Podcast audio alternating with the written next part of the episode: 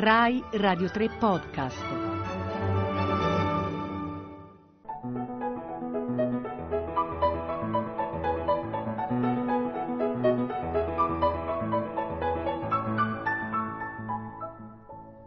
Le parole di Beethoven. Buonasera da Giovanni Bietti. Il nostro termine beethoveniano per il glossario di oggi è Mozart, Wolfgang Amadeus naturalmente, il grandissimo compositore viennese che forse Beethoven ebbe la possibilità di conoscere. C'è una storia non verificata che vuole che quando Beethoven si recò a Vienna nel 1787, ebbe la possibilità di conoscere Mozart e naturalmente i resoconti apocrifi ci dicono che Mozart restò colpitissimo dal talento di questo giovane compositore dicendo agli amici state attenti a questo giovane perché sentirete parlare di lui. Non sappiamo se questo sia effettivamente successo.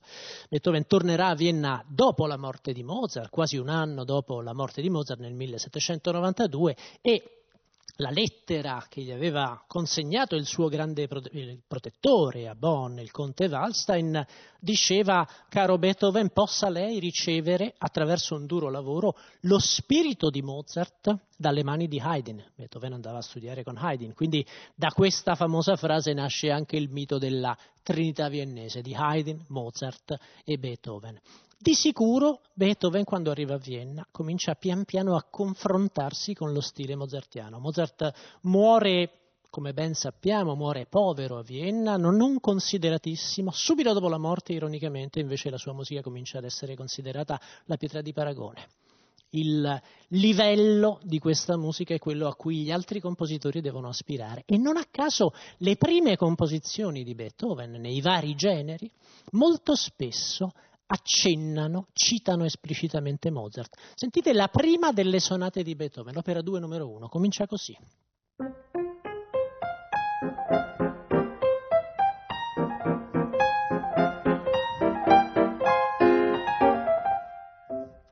Questo tema ricorda moltissimo il tema dell'ultimo movimento della penultima sinfonia di Mozart.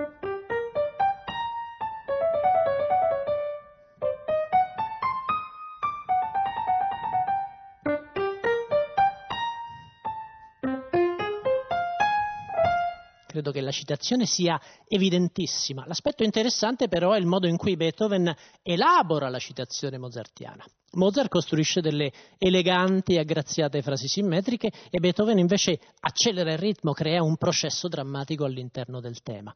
Lo stesso aspetto si può osservare se mettiamo a confronto due composizioni di Mozart e di Beethoven in un genere completamente differente, che è il genere del concerto solistico.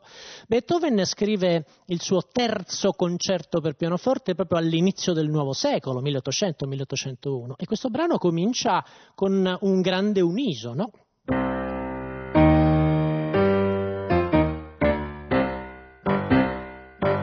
E poi c'è una risposta.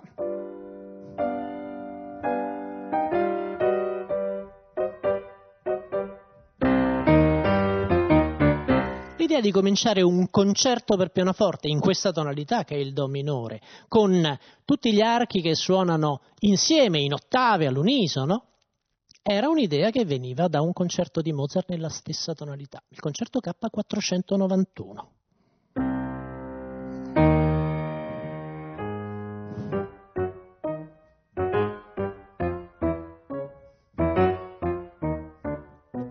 Però sentite la differenza. Mozart comincia definendo il Do, Do minore, e poi ci sorprende interrompe tutto su una domanda.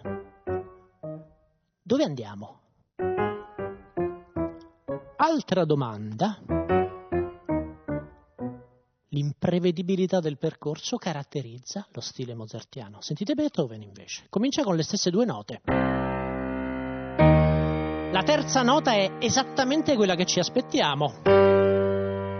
Se non fossimo convinti, Beethoven torna sulla nota iniziale e ci insiste per due volte con un gesto percussivo. Ecco, la differenza fra questi due compositori si coglie perfettamente dal confronto fra questi inizi. La drammaticità di Beethoven che semplifica il linguaggio e in qualche modo costringe l'ascoltatore a seguire il percorso che lui gli impone.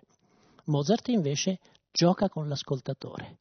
La differenza fra il Settecento e l'Ottocento e forse la differenza fra la società viennese prima della rivoluzione francese e invece quello che succede dopo la rivoluzione francese. In ogni modo, l'omaggio di Beethoven a Mozart è un omaggio straordinario perché non solo riconosce la grandezza di questo stile, ma trova anche il modo di differenziarsene.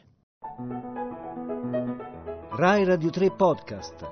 Avete ascoltato Le parole di Beethoven con Giovanni Bietti.